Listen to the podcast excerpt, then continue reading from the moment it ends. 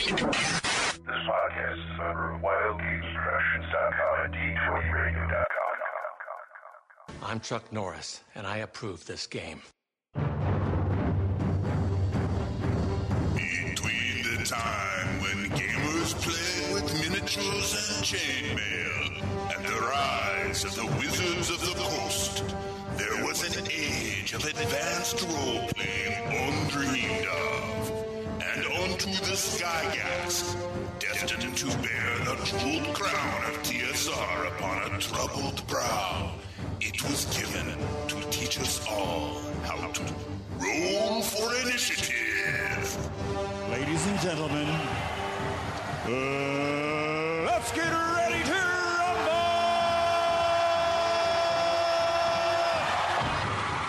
Welcome to the Roll for Initiative podcast. This is volume number three, issue number 148. DM Vince sitting alongside DM Matt. Hello, everyone. And DM Nick. I'm back, everybody. Nick is back and fresh from Origins. Oh, I don't know about fresh, but I'm back.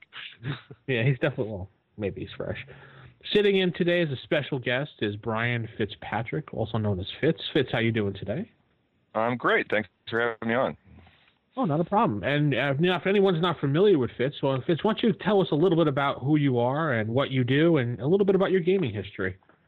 Alrighty. Well, uh, I started out. I've gamed for eh, three decades, starting out with D and D way back when in the Dark Ages, and uh, uh, you might know me from Game Night Reviews, which was popular for a while, but that's kind of faded to the background as I've kind of switched over to the publisher role and worked on my Mobius Adventures uh, products. So, doing a lot of writing and mostly system neutral stuff, and still playing some fourth edition stuff, and had a good time yesterday with Free RPG Day. So, uh, we forgive you.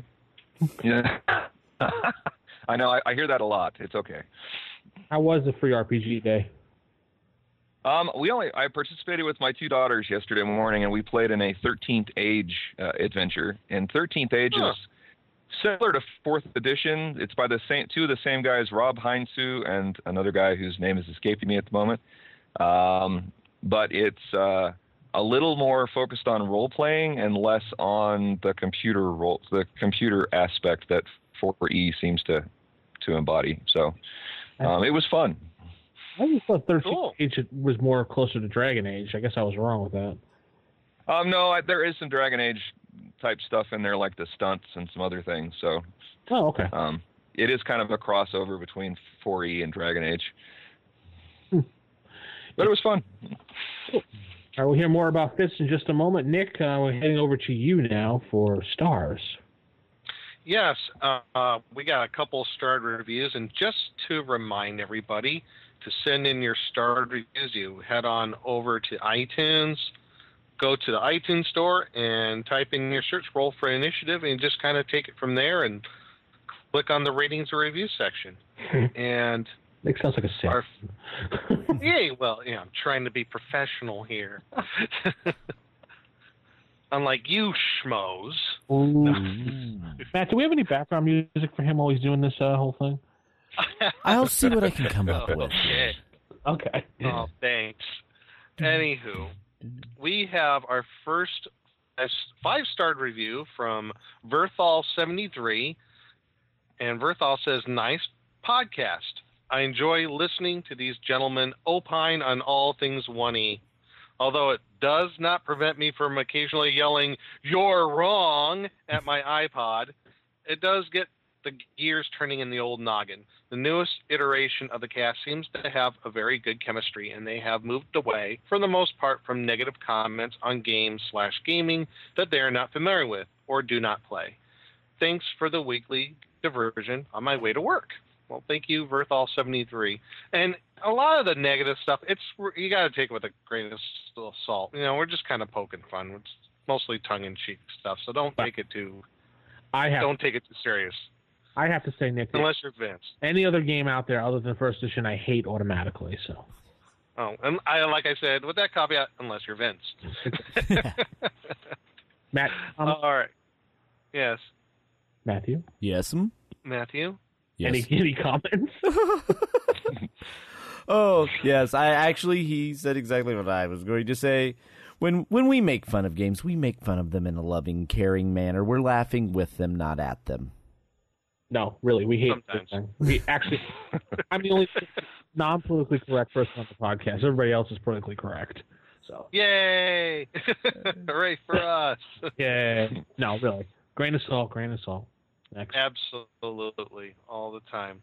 Our next review is from Dad's Angry, and I believe I've seen him on the uh, forums for Roll for Initiative. Oh yeah, So, uh, and he's ready for ready to roll for initiative, and it's five stars. And he says, "What a great podcast! I've listened to every issue since I found it two months ago, forsaking all other podcasts I was previously listening to. Wow!" Mm-hmm. he just said, "The heck with the rest of them." The hosts of Roll for Initiative do an excellent job of covering the many aspects of events, Dungeons and Dragons, with with each of them giving their own point of view on each subject discussed. After 146 46 issues and countless special inserts, you would think that the quality of the show drop, but it doesn't. It's better with every issue. okay. Throughout the issues, hosts have come and gone, but the show has maintained its riveting topics and discussions. I have enjoyed all the present and past hosts. I do miss Jason's by the book view and Will's Google-like recall of everything D&D, and that's aptly put, I think. But their chairs have always been filled with other great personalities. My favorite part of the podcast is how it's structured. Each issue is broken up into different segments that give you a variety of content. The best episodes are the ones themed to discuss one aspect of the game, and the segments are then geared to focus on that topic. Roll for Initiative podcast also features great interviews with legendary members of TSR and the gaming community. I have learned a lot from the show. Orcs have pig faces, and some pigs have work faces. Yep. Clerics can use edge weapons if you play Nick's game. Oh. Well, yeah, well, that's an ongoing debate.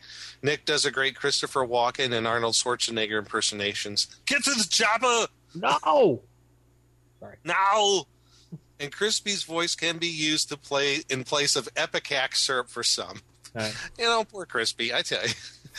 the only negative thing, and I think this is for you guys here, I could say about the show is the wrestling talk.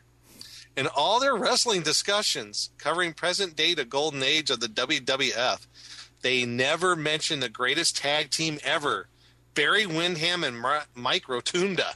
Like Rotunda. Rotunda. Yeah, Rotunda Barry Windham, like Mike Rotunda? Rotunda, Like he's very rotund. Mike Rotunda. the USA Okay. Express. Overall, each issue.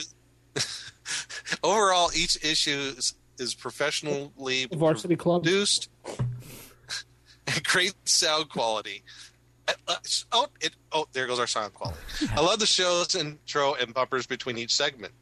The language is awful, always lawful good, mm, sometimes bordering lawful evil, in my opinion, but perfect for the workplace and sharing with, with kids. Vincent, Nick, Matt, and Chad are all the past hosts. Thank you for producing such a great podcast. Well, thank you, Dad's Angry. Yay. Now, And- weren't they And that's And since he put in, wrestling? yeah, and since he put in a request about USA Express stock, here's a little tidbit for you. Hulk Hogan's iconic Real American entrance theme was originally written for Mike Rotunda and Barry Windham, the USA Express. That was their entrance music first. Aren't, weren't they the Varsity Club too? No, the Varsity Club was Doctor Death, Mike Rotunda, Kevin Sullivan in uh, WCW in like eighty nine ninety. I don't know WCW too well. I didn't watch Loser Wrestle. I mean uh, WCW. Yes, he yes because Whoa. Mike Rotunda was Captain Mike because he was captain of the Varsity Club. However, when they dissolved the Varsity Club, they kept him with the captain moniker, and made him captain of- of a ship. Yes, I remember that. let's see what But uh, anyway, back to the real thing. The greatest tag team is not that. The greatest tag team in the world is Money Incorporated because the only tag team to hold the tag team belts and never actually defend them and always win. So But it still walked out of it. includes Mike Rotundo. Yes, it's still there's my I thought the best tag team uh, setup were always the British Bulldogs. I love the British Bulldogs. They were cool. yes, That goes back a long way. they Speaking were. cheesy wrestling. I woke up yesterday morning and had to. I couldn't find the remote on the TV, which was left on, and uh, no hold bar was on. so I had, couldn't tear myself away. I had to watch it again. I was actually headlights. Yeah, I was actually at a WWF house show in 1988, and at this house show, doing an interview was Zeus. So I got to see Zeus live doing promo. Was that, was that one of his three many appearances with the Macho Man? Macho wasn't there. This was like the C Team squad. Our main event was the Rockers and the Rougeaus. and the undercard consisted of Hacksaw Jim Duggan versus Andre the Giant, Big John Studd versus Haku. Yes! Uh, it was like total B Team. And that was my first wrestling show I went ever went to live. saw Jim Duggan is not B team. Duggan. Andre the Giant was not B team. Well, the funny thing about Zeus was that he never wasn't a wrestler, and he only wrestled because of the movie, and that was it. Right. But people didn't for him. Well, he did later wrestle in WCW in the 1995, and was he the one they gave the absolutely horrible name, they not realizing what it meant? Remember when they had a guy called Ultimate Solution? Yes. Yes. I was he the Ultimate Solution, or was that like, someone else? I think it might have been him because they booked him for like one match. Or is that So Jeep did, do we did we annoy everybody enough with wrestling talk, Matt? Possibly. I mean, I could always go into more obscure, like 1995 Brian's like, WCW if we want. On here. I've in the Twilight Zone. What, what happened? This is what Yes. As we now See, we transition into the WWF Basic Adventure game put out by Whip Publishing in 1993. Ugh, the most horrible game in the world. Ugh. you can find it for five bucks on Amazon, I think. Yeah. It's great to use for shelf paper. Mm-hmm. hey, It- and they even made miniature pewter figures you could for the game that you could paint yourself. Ooh. Yeah, you have your miniature. I can melt Don- them down and use them as ammo. but you can All have right, your so miniature you gonna the Clown. what you gonna do, brother? Let's go on to our next segment. No, Nick, you have a con report to give us. Yeah, like I do. yes, uh, my Origins uh, 2014 report. And let me tell you, it was awesome. Or should I say, it was totally awesome. um, but um, this year at Origins, they did have, as we, as I said previously on other episodes, there's 40th anniversary uh, D&D celebration going on, and I think they might be doing the same thing at Gen Con. And they took some key modules out of all the different eras of D&D, so you can play in them, like Castle Amber, Tomb of Horrors, Sunless Citadel, uh, Crystal Shard, and uh, Ravenloft. Just to name a few. And on Wednesday game, and by the way, just to kind of give a background here, I was already I flew in from Las Vegas on the red eye back to Northeast Ohio, and then I had the drive down to Columbus. Oh, Thanks, thanks to my wife for booking the red eye. I had like sleep, so I was already prepped to go for Origins. Already sleep deprivation, you know, setting in. why don't you sleep on the? So my friend Jeff, my friend Jeff, no, there was no way I was getting any sleep on this plane. It was, it was the flight from hell. so I can say. was there an air marshal on the flight telling everybody to put their hands up or things like that? And, No, it was worse. There was a cat on the plane. a what? Yes. There was a kitten that somebody brought on the plane and a little thing, and every few every few minutes you hear this meow, meow, meow.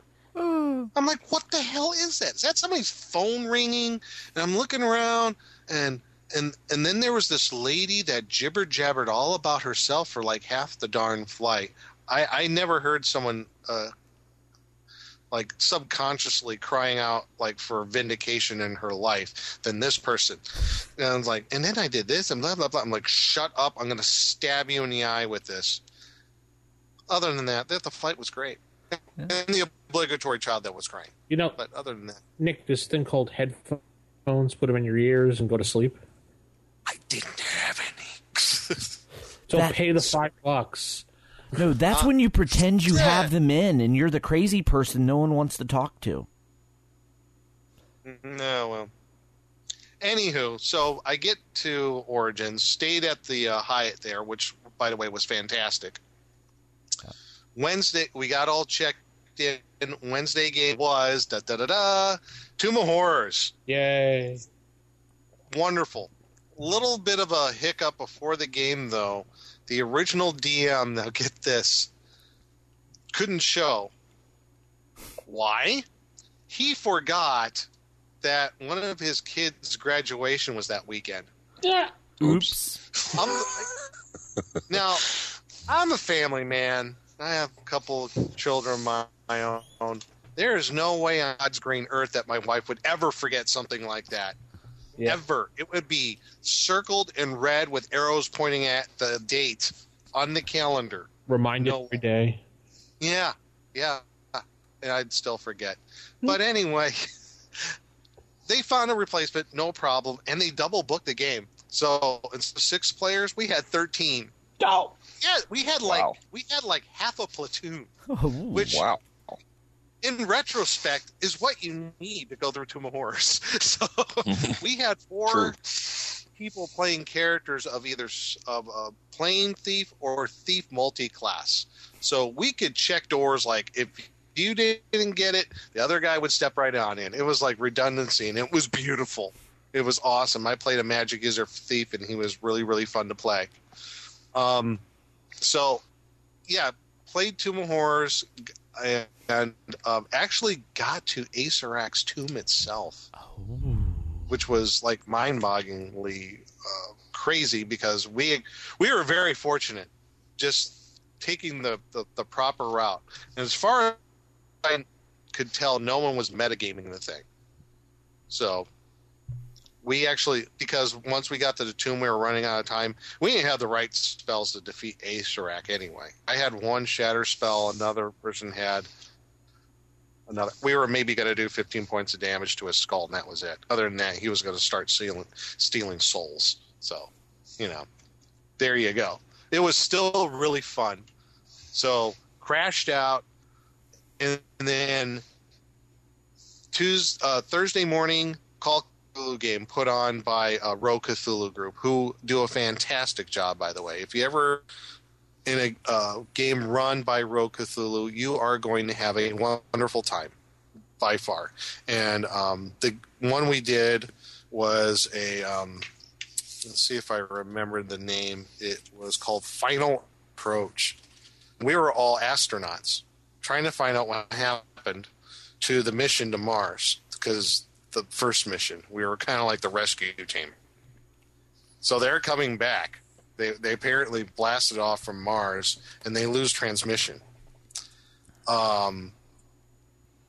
So we link up with them, and some, and then the strangeness starts. There's a transmission on their ship. They're talking to each other, but they're talking to each other in some strange mechanical, like electronic language. And then all this started. Uh, really, all the trouble started with my character, with me, opening his mouth and saying, "We should record this." That was the wrong thing to do because apparently recording it uh, actually has encrypted nanites in the signal, which got beamed from our dish to Earth. These ancient nanites took over uh, their uh, spaceship, and the people, and like chaos ensued, and basically we doomed the Earth, which was really fun because that's yeah. Thank you, I thank you. I, I you know I do my best to doom all of humanity to be taken over by Martian nanites. So, so yeah, yeah. Um, what we found out later on, the background of the story was the, the original Martians created these nanites to help build technology and everything, and but unfortunately through wars and famine, the Martians had to leave. Some of the nanites were left behind, and over thousands of years, the nanites became self-aware. We came there, woke them, took over, and they beamed two transmissions, one to Earth and one to the Mars world ship that left thousands of years ago, saying, Hey, here's a new Mars for you. Let's colonize. oops. All starting with my character saying, let's record this because it's science. so that that was my uh, Call of Cthulhu role playing game on Thursday. Then, um, but as far as the convention itself, um, it was busy, very busy. Like to see all the people there. Uh, I was a little um, disappointed in the uh, the exhibit hall. Um, less retailers, and I think that might have something to do with the new version of D and D being premiered at Gen Con. Mhm. So there was a, there was a there was a little bit less uh, retailers there, Yeah. but um, still it was it was good. I mean, I was looking for like you know crazy Igor's. He wasn't there. yeah, Crazy You know, Igor of- retired a the- years ago. oh, he did. Yeah, he actually retired and uh, s- so, was selling stuff on eBay for a while. I don't Hmm, even know if he's still doing that. It well, was there like was a- another retailer that, uh, the but uh, there was like another retailer that normally would go there. Like if you buy one, you get three free. Oh, or that's some a Chimera. Hobbies. There's another convention in Wisconsin this weekend, and that's where they're located. So they went to that. I see. Okay. No. Yeah. It's okay. I got you.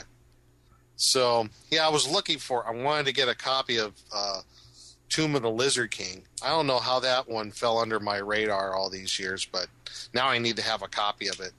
I couldn't. I couldn't find a copy. No one was selling like old uh, RPG stuff there, really. Um, so, but other than that, that was that was really cool. You know, we had the BattleTech pods there, and it was very well organized. So you know, it was and the lines moved rather quickly when you needed to uh, get like uh, your passes and all. Uh, unless it So, was Saturday overall, that- morning. Saturday Unless morning. it was Saturday morning. Two And hour Saturday wait. morning was utter chaos. yes. Yeah, and that's pretty typical. That's pretty typical for Origins. Yeah, it's like I'm. So- I made it up Sunday and just walked around the exhibit hall, and there were quite a few booths Oh, okay. that were actually empty. That one point actually had people in them earlier, so people were just bailing Sunday from exhibiting. Apparently, Huh. Yeah. Yeah, so that's when you usually find your deals anyway on Sunday. yeah. maybe late Saturday too. But a few other games I got to play.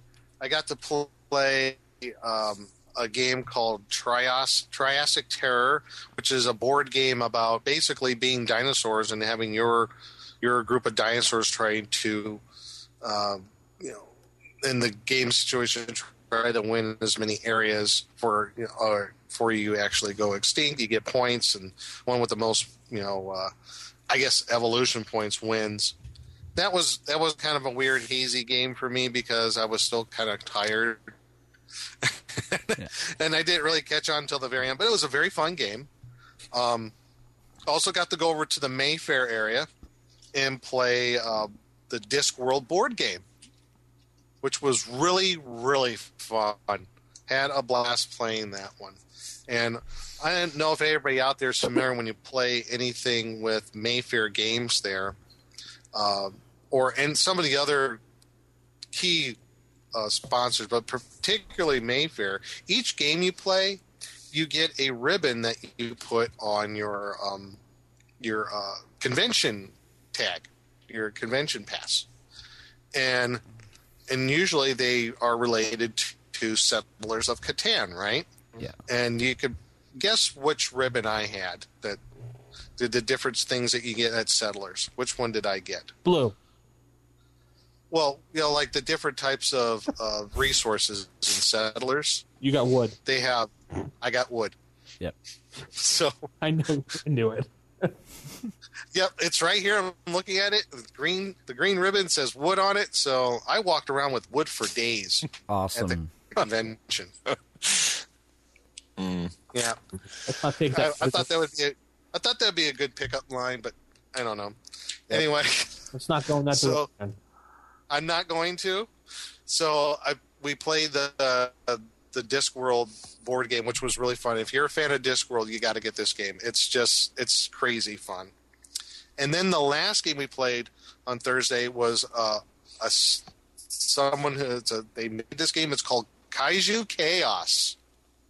Kaiju Chaos, where we got to play. I mean, and full dioramas of buildings and cars. You had a kaiju monster, and it was an all beat down bash, and it was very very fun. It was such a blast. And we actually, some of them, you had Gigan, Mecha Godzilla. We had two Godzillas. We had a actual Japanese model of Godzilla, and we had the the the Chinese mock uh, knockoff Godzilla on the board. I played something called Tentakill. Uh, someone played uh, Tiamat. Uh, who else? Some other uh, Shogun warrior creature, and Cthulhu. so someone had the minute the the the, the model of Cthulhu, and uh, so we could. My my friend Jeff played the Chinese Godzilla knockoff. He says, "I will take all your your debt." you will be enslaved to me because I bought all your debt. Cool. so um, that was really fun, and we answered the, the ultimate question: Who would win in a fight, Godzilla or Cthulhu?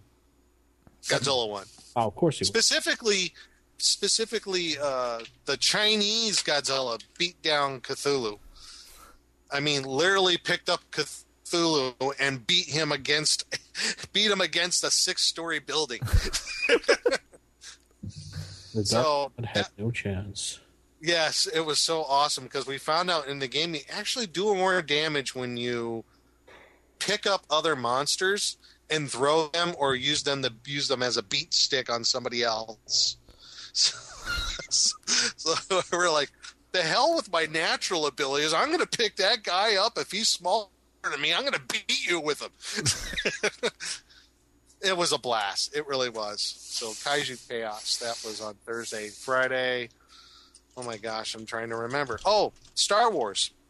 Another group that uh, that's there is called Sparks, and I think they go to Gen Con and some other conventions too. They do Sparks Star Wars, and they do the old D6 West End Games version of Star Wars. Cool. And we played in one of their adventures. I've done it last year, and it's kind of a living campaign campaign too. Because if you have a character from previous years and you keep them, if you the GM could sign off on it, and it's sort of like a living Star Wars thing. You can have your characters go on. So, my friend Jeff and I, we uh, he had a, uh, I think it was a mine was a scout, long range scout I had from previous year. I forget what his was, but he had a he has a starship in impound from the Empire. It's got to get fifty thousand credits. So we're already planning how we're going to get out of impound, and uh, we're going to basically be smugglers. Actually, we already started that route. So we're, we we have plans plans within plans already for our really cool spaceship. So that was Star Wars. And Sparks did a great job. If you ever hook up with those guys, really fun. They are, And then, and they what? are they electrifying? Yes, electrifying all, all the way. And um, that was on Friday. That one. Went to the Knights of the Dinner Table live reading, which was really enjoyable as always.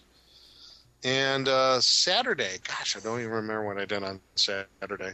Did you w- Oh, look out the window and look at everybody walking around and No, no, no, not this year. This year did not get to see the naked bicyclists going by. Thank God for that. Yeah, that was this week, and George Takei was also a part of the parade. oh my! Yes. Set phasers for for for for, for stun, Captain. um, Delta Green game. That's what it was. Delta Green. If anybody's not familiar with it, is like it's originally the Call of Cthulhu rules, basic role playing by Chaosium, but it's like Call of Cthulhu meets X Files, and that's what you have with Delta Green by uh, oh, and if you can find the stuff by Pagan Publishing, some of the best RPG products around. They do so much work in this stuff, so much detail. They've done their research on conspiracies and UFOs and the Cthulhu mythos, and uh, they've done a fantastic job. I got all four books by for Delta Green on my shelf, and they're they're highly prized by me. they're amazing. They are amazing, and we got to play in a Delta Green game, and uh, it was it was really wild. I guess there's a was- Delta Green live action role play too. Yes, there is. Because I Yes, got the book accident. I don't know, accidentally. It was just in a bundle of books I bought from North Texas RPG Con. I got some stuff, and inside there was Cthulhu Live Delta Green. Mm-hmm. I never heard. Yeah, it, yeah. If you ever get a chance, if you like, if you like to play a, like a modern day horror with the mythos, go with Delta Green. In my opinion, it's a great it's a great way to play. It's so much fun because it, it takes like every conspiracy theory, wraps it up with a big red bow and say, "Here you go, have fun." So, our our uh, we had two different cells. And basically, the Delta Green thing is an unofficial conspiracy within the government, and it's different cells alphabetically. And I think we were G, F, and G cells. We came together. We've heard about. We got a, a Delta Green friendly person that got in contact with us. He's a uh, what was a uh, like a mortician, not a mortician, but he was a he worked at the city morgue, and he found he got this these bodies that came in where he did the autopsies, and they had all these weird like nodules and pustules, black nodules on their on their organs, and uh, um, he did the autopsy report and everything like that, and like within 24 to 48 hours of these nodules and stuff, everything was gone, referring to them. Everything was gone. He- And then when he looked at the bodies again, all these weird lesions and stuff disappeared. like they were never there.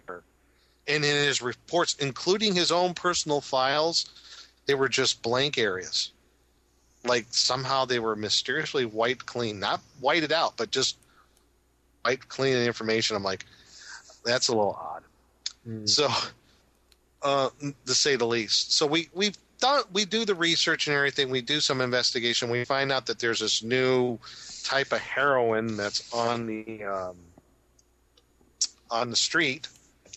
That when you take it, uh, makes you a little more. How would I say it? Randy. You know what I mean? Randy Trying to keep Savage or trying to keep it PG here. Oh. but at the same time extremely violent. Ooh. Okay. Yeah.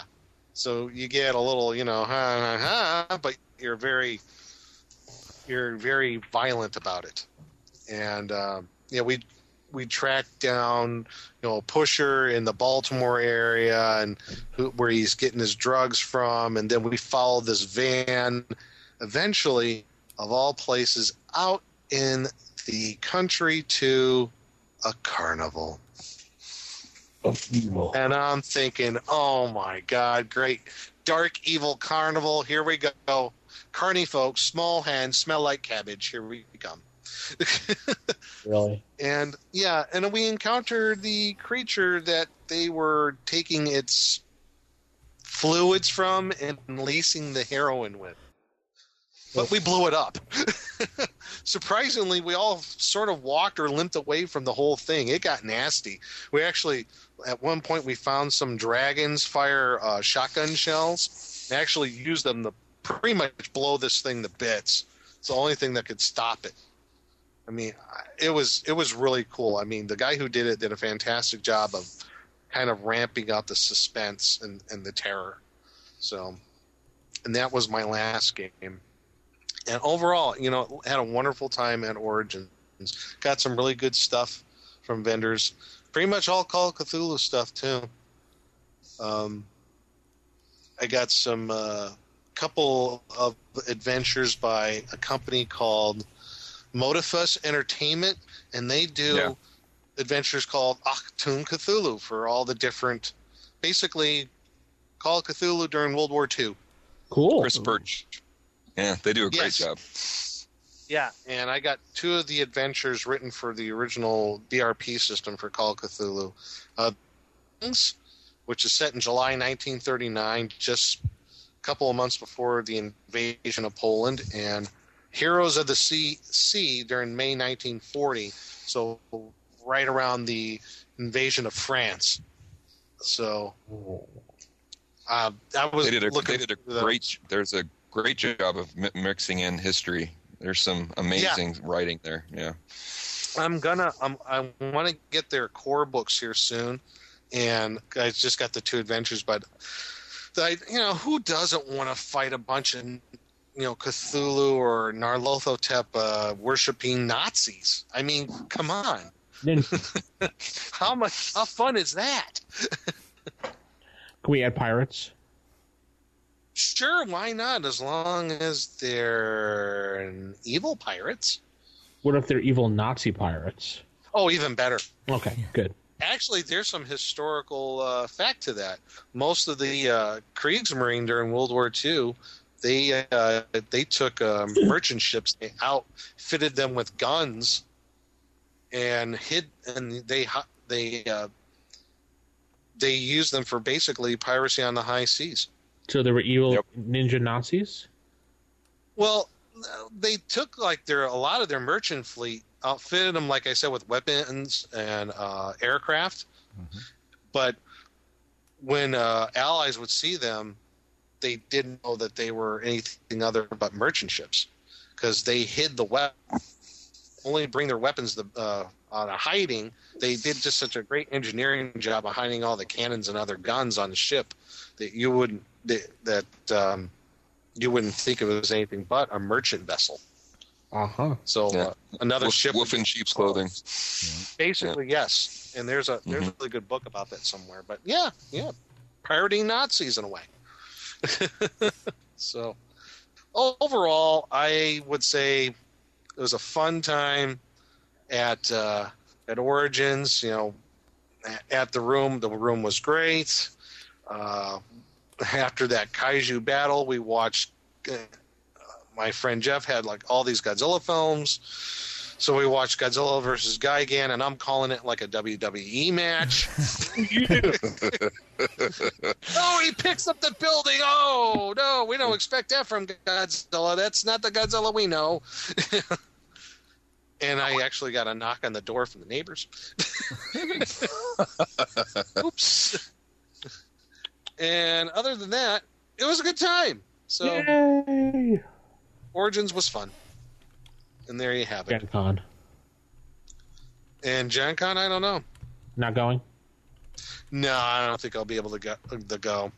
Yeah. I just don't have the time nor the finances to do, do that. I mean, unless we actually know we're going to win the the, you know, the one of the Ennies for best podcast. Sure, I'll show up for that, but other than that, I won't be able to get there. I'll make time. No. Yeah, I'd love to go too. Unfortunately, I can't this year. A lot of things. Yeah. So North Texas RPG Con was good. Yeah, I had a good time. Uh, I got my own little booth area where I was able to sit down with my MacBook and um, plug in all my equipment and just grab random people as they were going by, or I went to their table and grabbed them. So I got Wow. yeah. No restraining orders or anything. No, not this time. Uh, yeah, Not this time. orders. Shut up. That's good. I unfortunately did not get to speak to Tim Kask because I wanted to talk to him about the Circus Maximus game he was running. Because that got really loud at one point. and uh, I wanted to see how that went. But I did get to speak to Frank Mentzer. He was as wonderful as always. Um, Bill, I believe it's Bill Webb from Pace Center Games. Mm-hmm. Um, I got to speak with uh, one of the guys from Castle and Crusades. I, his name escapes me. I'm really sorry about that. But he wasn't the actual person from Castle and Crusades. He was just a representative. Uh, I found out later on, but didn't matter. He still was full of energy, the guy. So Wow. made you want to run out and buy Castle and Crusades if you're into that. Yeah, it's a pretty good system. Yeah, it's just it's like you know, third edition stripped down. Yeah, just yeah, and that's really cool how they did that. Hmm. Uh, Oh, I forgot to mention, I saw Tracy and Laura Hickman. oh, how are they? Tracy's doing fine. I mentioned that they we should have them both on the show sometime. Uh, yeah, So- that's not gonna happen. No, they're like okay. Yeah, let's do it. I, I've, I've been talking to Tracy for years now, and like every time I say that, and it's like, oh yeah, Laura will come on, and she never comes on. Well, I shook her hand. I said, "You must come on the show." She's like, "Okay, all right, we'll make the time." But they had their their new uh, board game. I got to play. It's pretty interesting. Yeah, yeah, it looked pretty cool. So, in fact, uh, when he said they sold out there, they only had the one demo model left. So, Yeah. very very cool. So, So uh, there was a couple people at North Texas RPG Con from Ireland, which was I was I was surprised at. Wow, That was their convention to go for. Like their big convention was to come to North Texas RPG Con, which I thought was kind of cool that they picked yeah, that convention of all conventions to go to. that's very cool.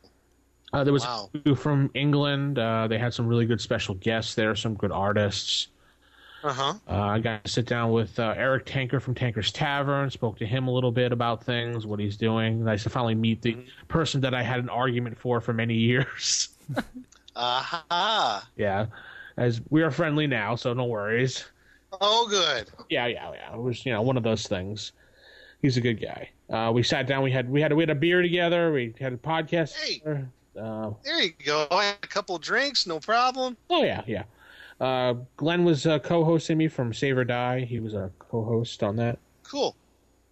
Uh, I did sit in one of DM Glenn's games because he uh, needed a player, so I said okay. I mean, I didn't want to take too much advantage of playing in games because they're on a press pass, so I didn't want uh, uh, Bad Mike to uh, get upset and say, "Hey, you, you're on a press pass. You shouldn't be playing in games. You're supposed to be press." So, Yeah. Because Jeff D kept trying to get me to get into his Empire of the Petal Throne Tecmo, whatever the heck it's called, game. Jeff D was running Empire of the Petal Throne? Well, it's coming back apparently. No kidding. Yeah, they're doing a new edition of it. So he was trying to get people to play, and I'm like, I can't play because it's not. It's an official game, and he kept saying, "No, you can play." And I'm like, "No, no, no. no. If it's, a, if it's an open game, like open gaming area, sure, I could play. Wow.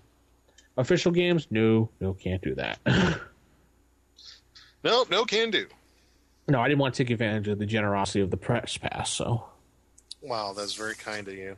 yeah, I know. I try to be nice. try, Try. yeah, try. Try. So I'll be back next year with more equipment and more interviews, and hopefully maybe DM Nick will be there, You never can tell, can you? or we can You rust. never can tell. I'm actually thinking next year for Origins, I might ri might run a couple of adventures. Do it. You know?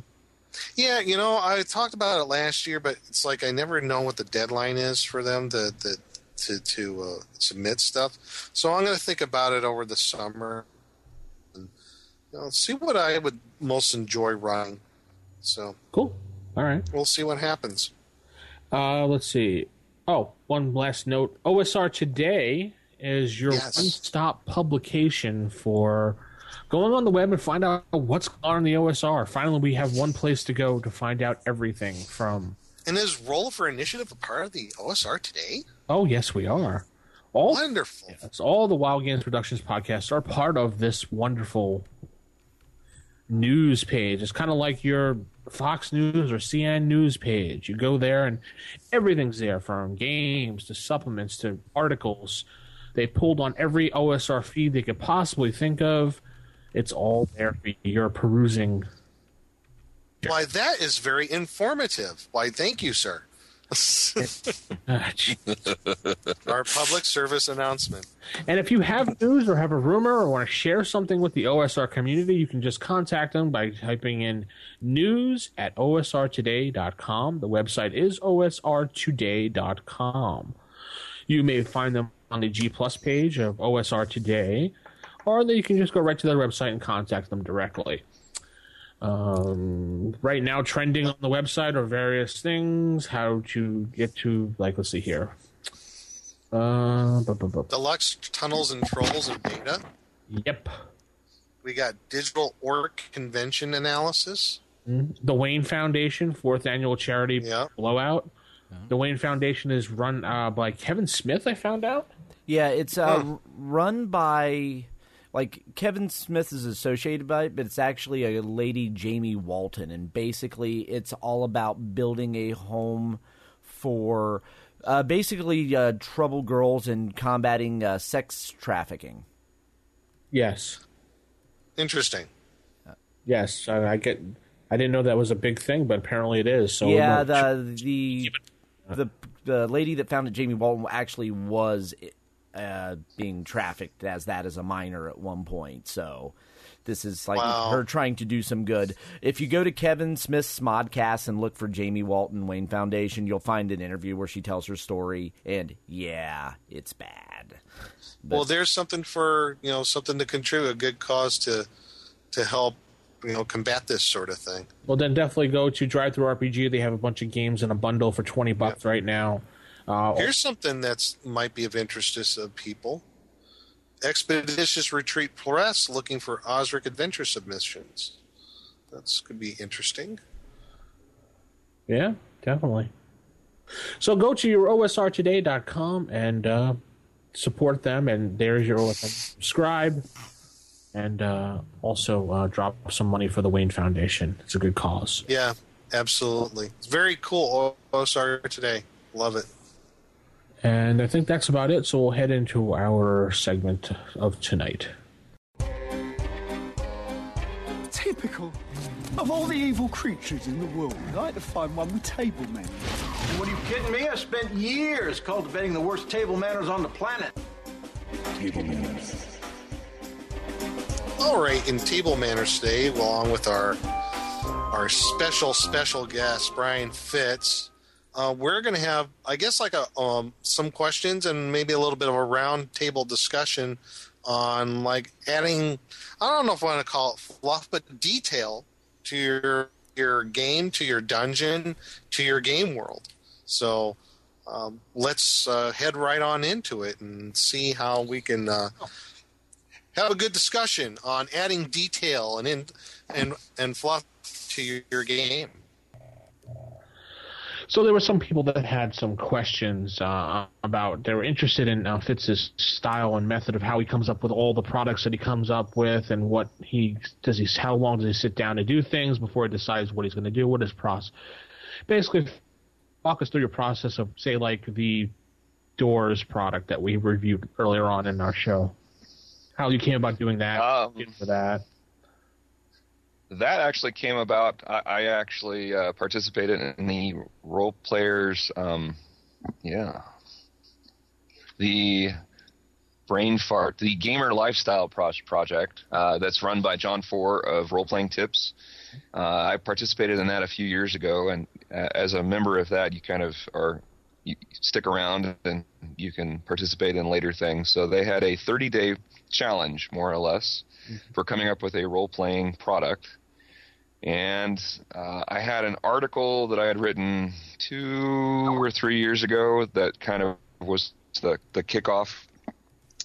And I decided I would try and expand that to be a four or 5,000 word uh, product and expand on all of the various pieces and good good stuff there and um, it was kind of an interesting process kind of taking that uh, original article which was probably only five or six hundred words and just blowing it up into a variety of areas um, so that was for that one um, mostly I, I carry a little notebook with me everywhere i go and if i have a weird uh, idea for anything, I write it down and uh, I'll date it. And sometimes I go back through and go, "Oh, that was a good idea. Let's let's see if we can expand on that."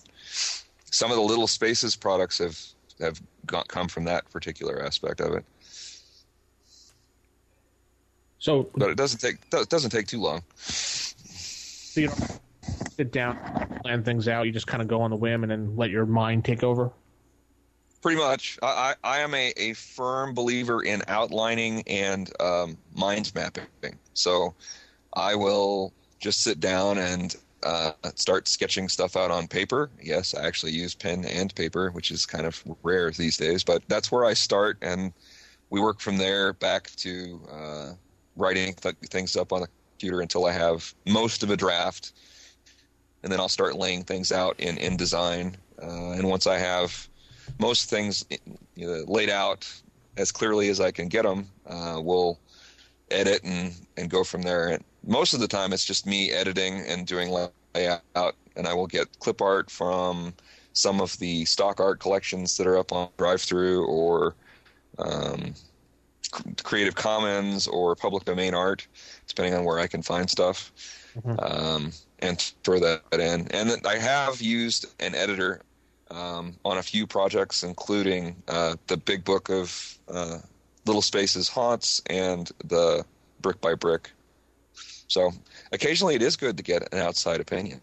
So I do try to do that when I can get a chance. So let's go over the mind mapping process. That's when you is, er, is your mind mapping process. You put an idea around, circle it, and then have little dashes going across the page to another idea. Is that your mind mapping, or do you use a different method? Yeah, no, that that that's it.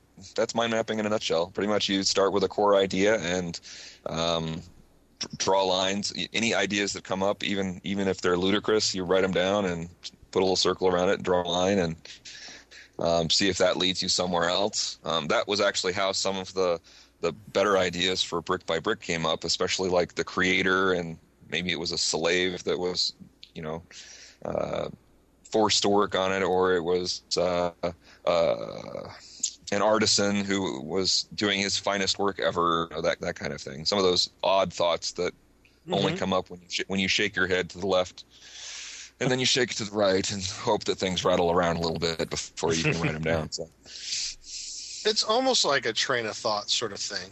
Yeah. That that kind of it just kind of grows upon itself, and no matter how bizarre or ludicrous or outlandish, just put it down because you never know where it might lead you. Then.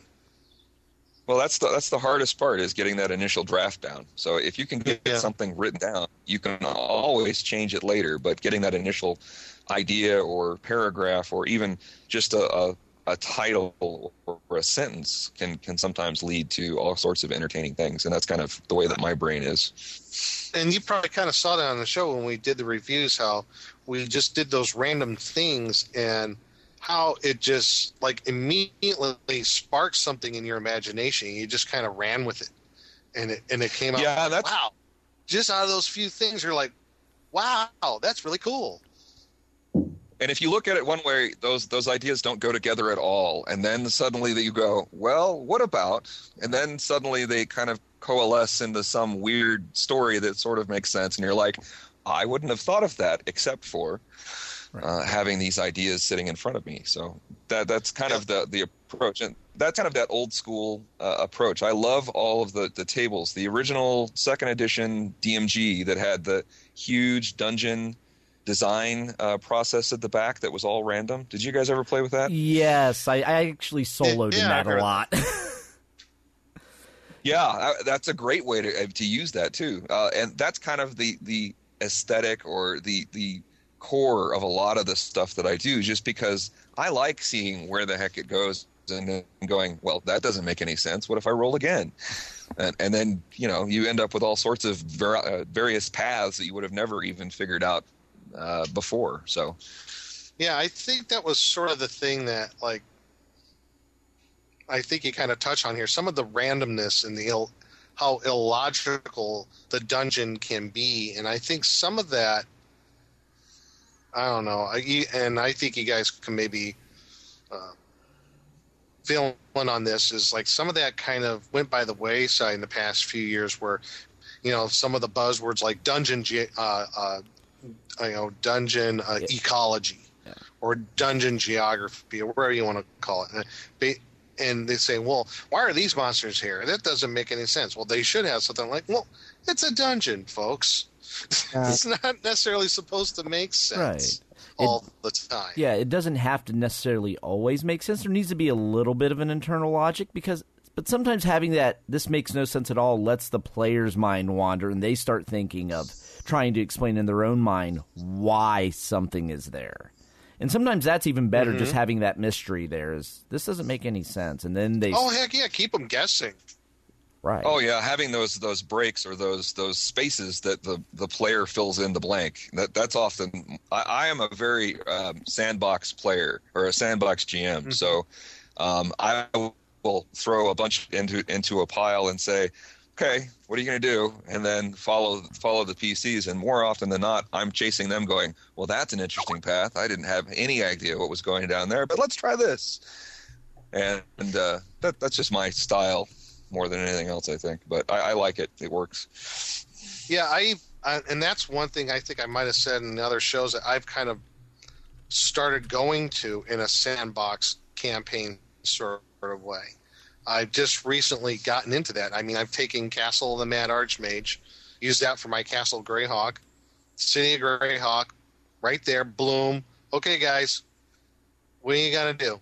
I'm gonna basically let let the PCs, the player characters' actions dictate how the campaign's gonna go. I might Yep. put a couple seeds here and there. Other than that, it's pretty open. It's pretty open.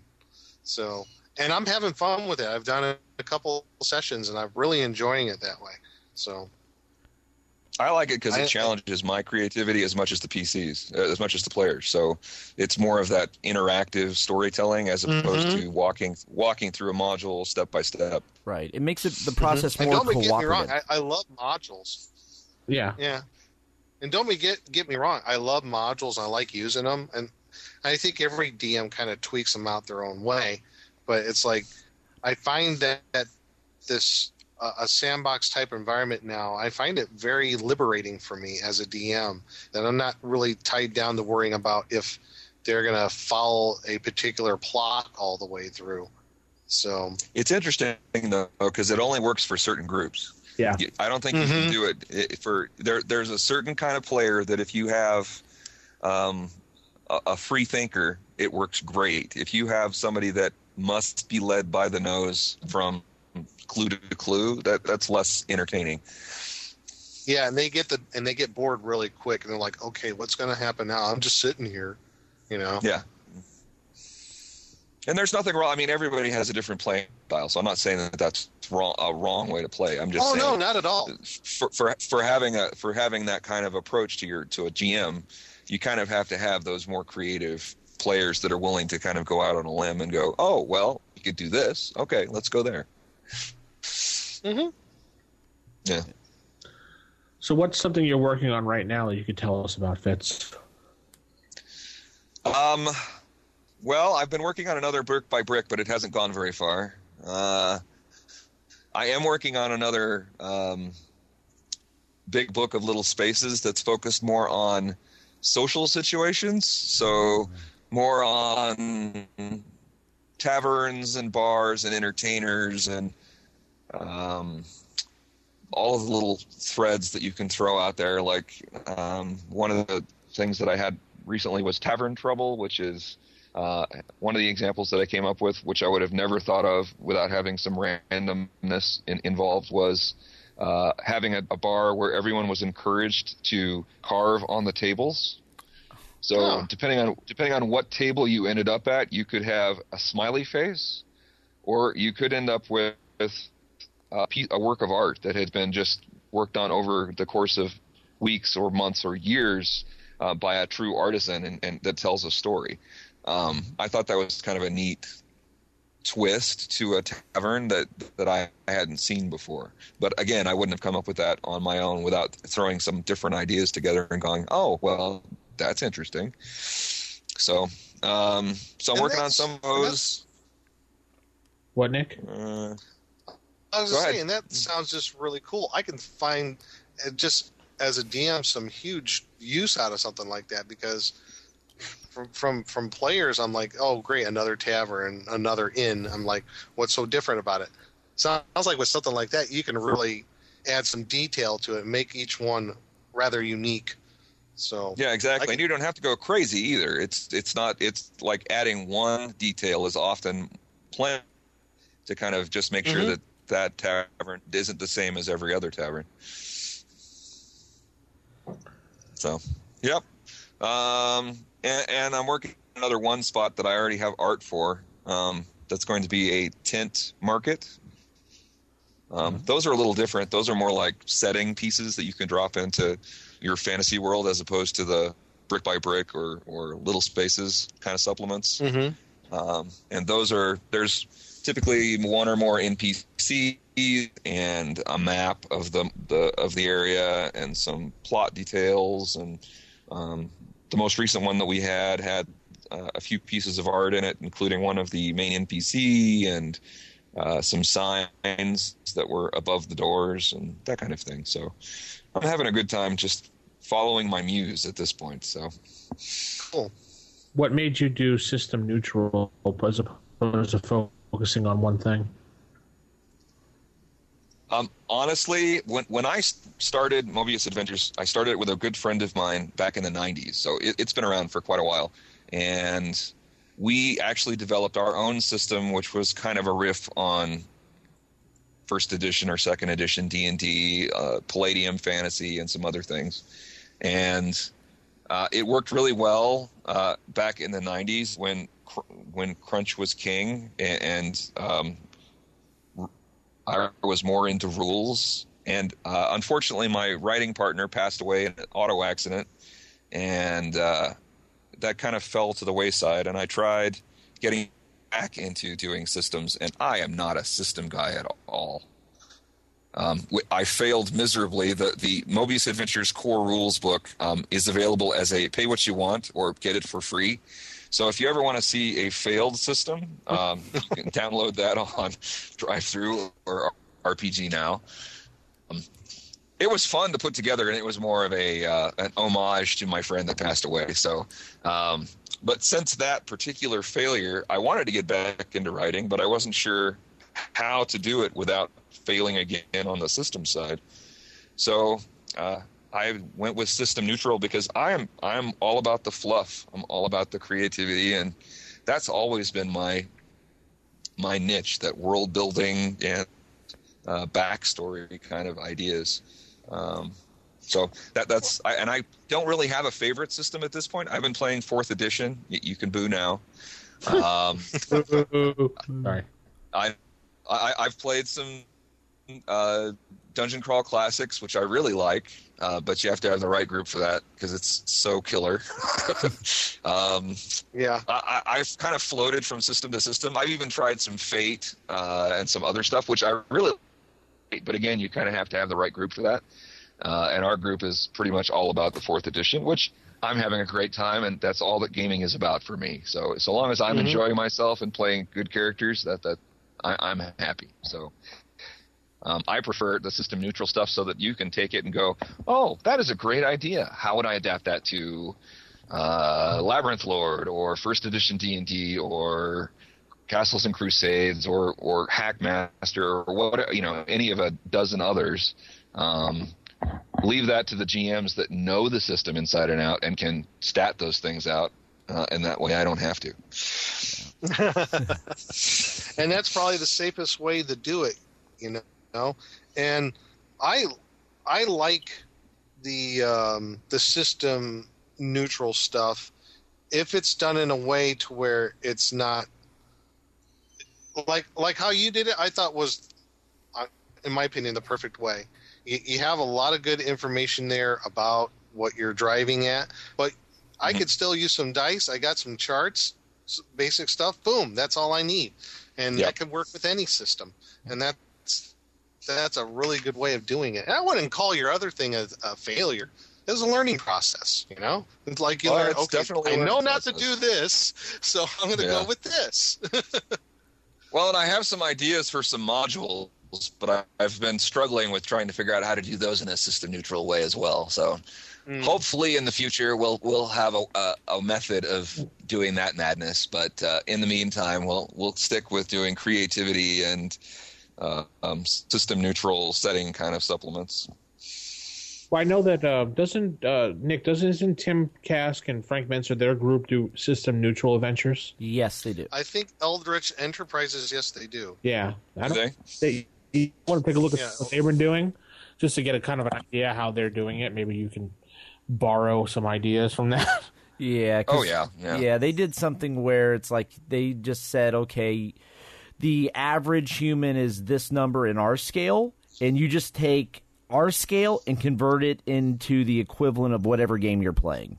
So they said in Yeah. our world the average human is a six. Well, we know in AD&D the average human is a ten, and you just work off those ratios. So there's a little math involved. Mhm. And like the armor Yeah. class is done by percentage. Same with to hit. So you just okay a forty percent chance to hit means I need to roll this on the die to hit.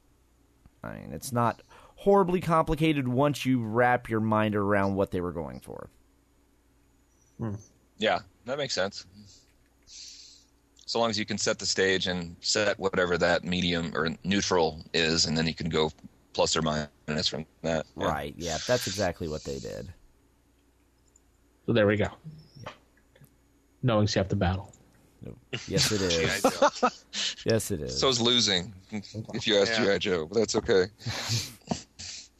Oh, anyway, I got a little. Oh. Never mind. Go ahead. Oh, no, tell me, Nick. Tell me. I'm, I don't want to rail. I, I don't want to derail this this, this conversation. It's going to derail anyway. I was I was about to derail things, but go ahead. You could start the derailing. Okay, no, that you said GI Joe. You know that Kaiju Chaos game. Yes. You could probably do that with almost anything. so yeah, my mind was racing, and I had a few drinks anyway. So when I was playing this, I'm like, oh my god, this is this would be great. You could do this with My Little Pony. Oh, Yeah. jeez. My Little Pony Think of the of- I think there's Apocalypse. also, My Little Pony fighting Care Bears. Yep. there's already a game for My Little Pony, I think. Yeah, but you use Kaiju Chaos rules. They're like giant My Little Ponies and Care Bears fighting each other. Yeah. My Little Pony War, My Care Little Bears Pony stare! Death. I like it. Yeah. Oh, but by the way, that artist was there at Origins. The the, the My Little Pony, uh, like the the kind of like the dark ones. Oh, nice. My Little Pony. Yes, but I was like, dude, that would be so great. You get like that gives like a whole new thing, like the Care Bear stare and everything, and it's like, Yes. Yes. the- Nick's becoming a brony. no, he is not. But I just think it's hilarious, just trying to think of those things, trying to battle it out in the center of Tokyo or something like that. Call a Bear Thulu. Also taking Call a Bear Thulu. Yes. or um, taking giant Barbies. You could do it with a giant Barbie. It's the attack of the 50 foot woman there. Nice. Yeah. That would work. Derail. Oh, hell yeah. You did the worst, and I derailed it. Yeah. Wow. Yeah. Did you see the Call of Catthulhu booth? Yes, I did. yes. Uh, yes. I, Have you guys Yes, played Call of Jackson. Cthulhu? I have not. No, I have not, but I've seen it out there. It looks kind of interesting. So anyway, did you notice just to derail completely? And this idea came into my head since GI Joe, and it brought me back to Community.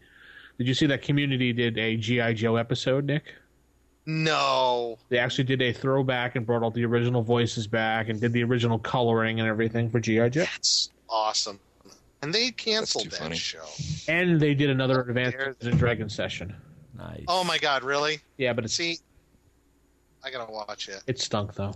Mm. That's I okay. liked the first one. The first one was fun. Yeah. Just, just, just with. With Chevy Chase saying, "I beat Dungeons and Dragons, and it was advanced."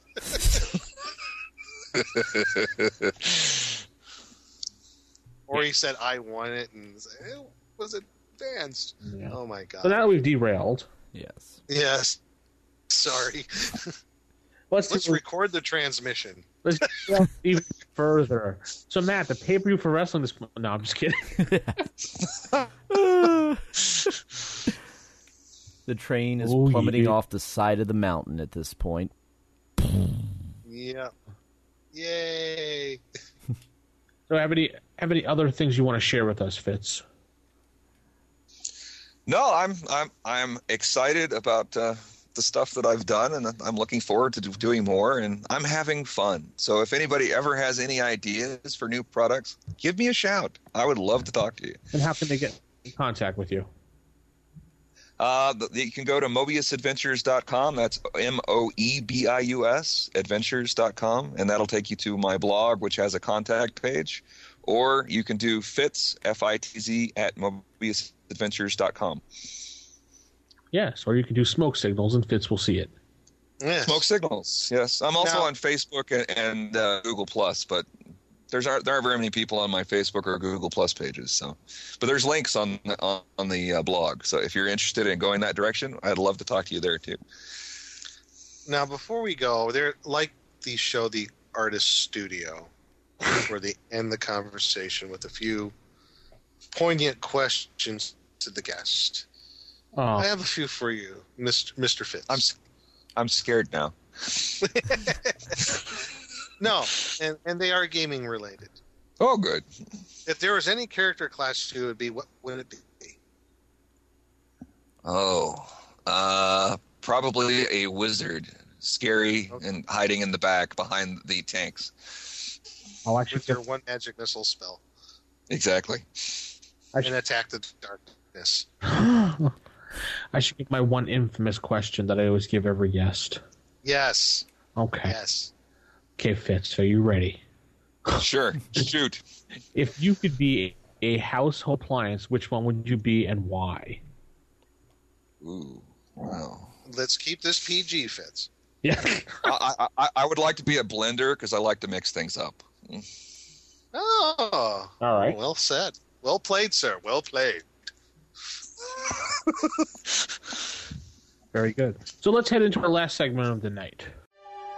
Are you saying that I put an abnormal brain into a seven and a half foot long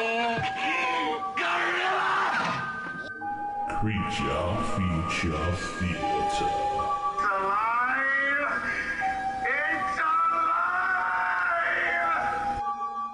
And now in the creature feature theater, we have a monster that's quite furry and rather cute. And it's out of the monster manual, too. On the page 80, it is the Luck Eater. The what? The Luck Eater. Oh. Yes.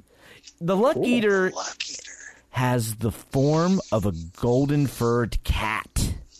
And and it can be found anywhere and high lurks in like hidden niches and surprises on a one through four. and especially on Explained. Yes. It and it Yeah. all and when you approach it, it starts purring. And if and all creatures yeah, within yeah, that was the cat on the plane. yes, and all creatures within 30 feet save versus spell or become attracted to the beast, basically ah. making you a crazy cat lady. The creatures it attracted to it will want to take it with them unharmed and will always permit this to stay with the victims for two to five hours. So you come across this cat, it purrs, you see it, oh, it's adorable. So you then you must take the cat with you. You can't resist. Kitty. Yes, it's a kitty, but you see, this aura emitted by the cat also causes all within range to suffer a 10% penalty on all saving throws, damage, and to hit. Because it feeds off your luck. Failure to save has no effect, Nice. but note that all within range must save each round until affected. So you made your save once. If you're still around the cat, you better save again. The luck eater somehow feeds on the luck of the lost, becoming sated only after the indication indicated duration period has elapsed, that two to five hours. If, it, however, it goes without food for any three turn period, so if you're not making rolls within like a three turn period, the luck eater will purr more, causing the benefactors to attack the next creature it encountered. So yeah, you're just wandering along. Oh, look at this oh. friendly merchant. If you haven't made a die roll in three turns, you're attacking the merchant. And eh. i if in another three turns you it still hasn't, you still haven't made a roll, it cause it causes the benefactors to fight amongst themselves for ten rounds or or until a death occurs. So basically, this is a great way I to don't like this creature. Yes. It's a great way to have fun with a party and cause some internal strife, possibly, if they just want to sit there on a long journey and hang out with a cat. However, once the uh, battle amongst the party happens, that's when the cat sneaks off unnoticed. Otherwise, the uh, creature will just leave quickly and when sated and purring, so it'll just wander off, allowing the uh, previously attracted to leave. They will. People will also defend this cat if necessary. So if something attacks the cat, you will fight for it. So the Luck Eater. It's the spawning of crazy cat ladies. Yes. The spawning of crazy ladies. I love it. Yes. Th- th- this is one of those like innocuous things. You just put a few of them in a city, and you could have some fun. Maybe maybe the tavern, this one tavern, always has bar fights because the owner has a luck eater. oh, that's evil. I like it. That that, that ain't right. yes, Y- yes. Just planning a what just seems an innocuous cat into the background, and next thing you know, you're in a giant brawl. All because of the cat. Meow. That'd be an, that'd be an interesting plot for a mystery in a city. Yes. Yeah. Tracking tracking down all the weird little fights that are going on all over town. What's what's the common link? Right. It's a cat. Yes, there's this one golden cat roaming the city, and it must be hunted down. And yes, you must find the this one specific stray cat in Waterdeep who's causing chaos. Yes. AD and D animal Yeah. control. Good. Good. That's awesome. yes. And the thing is not stupid. It's got low intelligence, so it's it's not animal intelligence. It it knows enough to where if it's probably being hunted down, it'll hide, it'll sneak. Yep. So Right. And it's got four hit die too. I'm surprised its alignment's neutral. I would put in parentheses evil, neutral evil. Or chaotic at least. Right. Yeah, chaotic neutral maybe. Chaotic neutral would definitely fit. You know that? Oh, yeah. Yeah. Oh, I I could even you know what? Cats are evil anyway. Yeah. But I, I could even see this being given as like a gift to someone you didn't like. like yes, oh. oh, Yes. man. or maybe another kingdom. To the new mayor of the city. Yes, A cat. yes. Here is a oh, cat. Oh my god. Yes, they, it's given to the king by another What's his kingdom. name? Lucky. Yes. yes, there's all Why- kinds. Why is there an anvil following him on the sky? Boom. Next thing you know, the royal court's having a brawl. it's like it's like Parliament in Japan or India. I was, I was gonna say that that would Oh explain God. Parliament. Yes, it would. It explains. Explain Congress actually. Yeah, it explains so much. There must be a, a luck eater hiding in there. Yep. Yeah, yeah. And the prime minister just threw up on the president of the United States. He failed a saving throw because of the cat in the corner. Yes. Which actually happened. Yes, it did back in 1991. hmm Yes, it did. yes. But yes, the luck eater. It's one of those creatures I bet you probably never used. But you really should. You can have a lot of fun. And you know, yeah. As a player, uh, in a player standpoint, at least I know my players, they would figure it out. They would they would like obliterate this thing. There would be a big greasy smear on the on the on the uh, on the ground. right. But It's that's all your fault. but that's why you put it in an urban environment where there's other stray animals as well. and maybe Yeah, that animal Uh. con- animal control becomes an interesting twist then. Yes, Mm-hmm. it does. Yes, it does. There's you have a mass cat purge in the city because they know there's one of these loose. Oh my god! And then you have all those. Oh wait a minute! The mages guild would be so ticked off. How many mages have cats as familiars? Right. Or what yeah, if they're- oh, they would have to oh. step in. Yeah. Yeah. Or maybe there's an evil one who has a luck eater as his familiar. What if you were in an Egyptian setting? Oh. No. Ooh. Oh. An impossible first level quest. yes. Oh, you just ticked off the Bast. The ticked off Bast. Yeah. Oh, goddess. Good job. Nice. Good job. yes. And now you can bust out demigods and deities. Yes, or deities and gods. Yes. for that matter. The, the other one, the, Yeah, the other one, the, yeah, yours would probably be a better idea. I'm still trying to track down a copy of mine. that's the dyslexic version. Yes. but yes, Luck Eater, good stuff. And it's one of those non-combat mm-hmm. creatures that you can make a whole adventure around because it has no attacks at all. Mm-hmm. So, anyways, if anyone out there has actually used a Luck Eater, please write in. I want stories because they probably are glorious.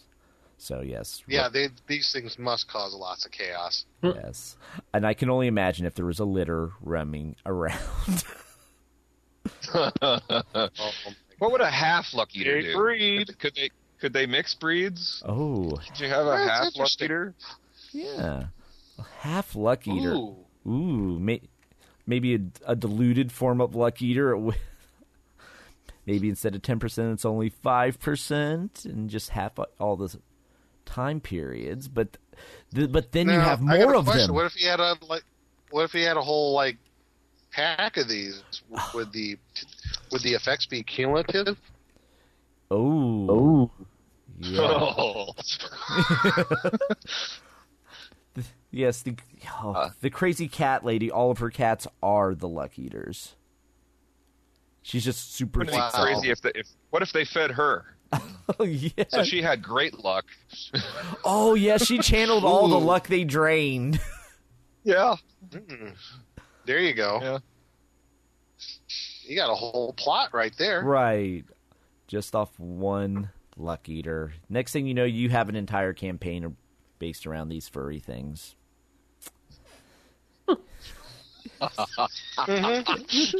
anyway, that's going to end our show for this week. Fitz, we appreciate you coming on and spending time with us, goofing around.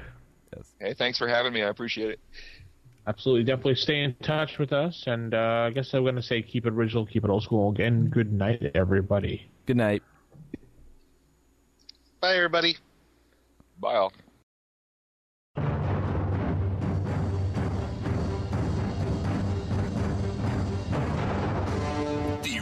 Initiative podcast is a production of Wild Games Productions in association with D20Radio.com. You can visit us at RFIPodcast.com or contact us on our forums at OSRGaming.org or even by calling us at 570-865-4210.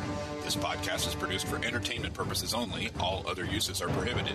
And remember, if your magic missile spell doesn't automatically hit, you're playing the wrong edition. Thanks for listening, and we'll see you next time on Roll for Initiative.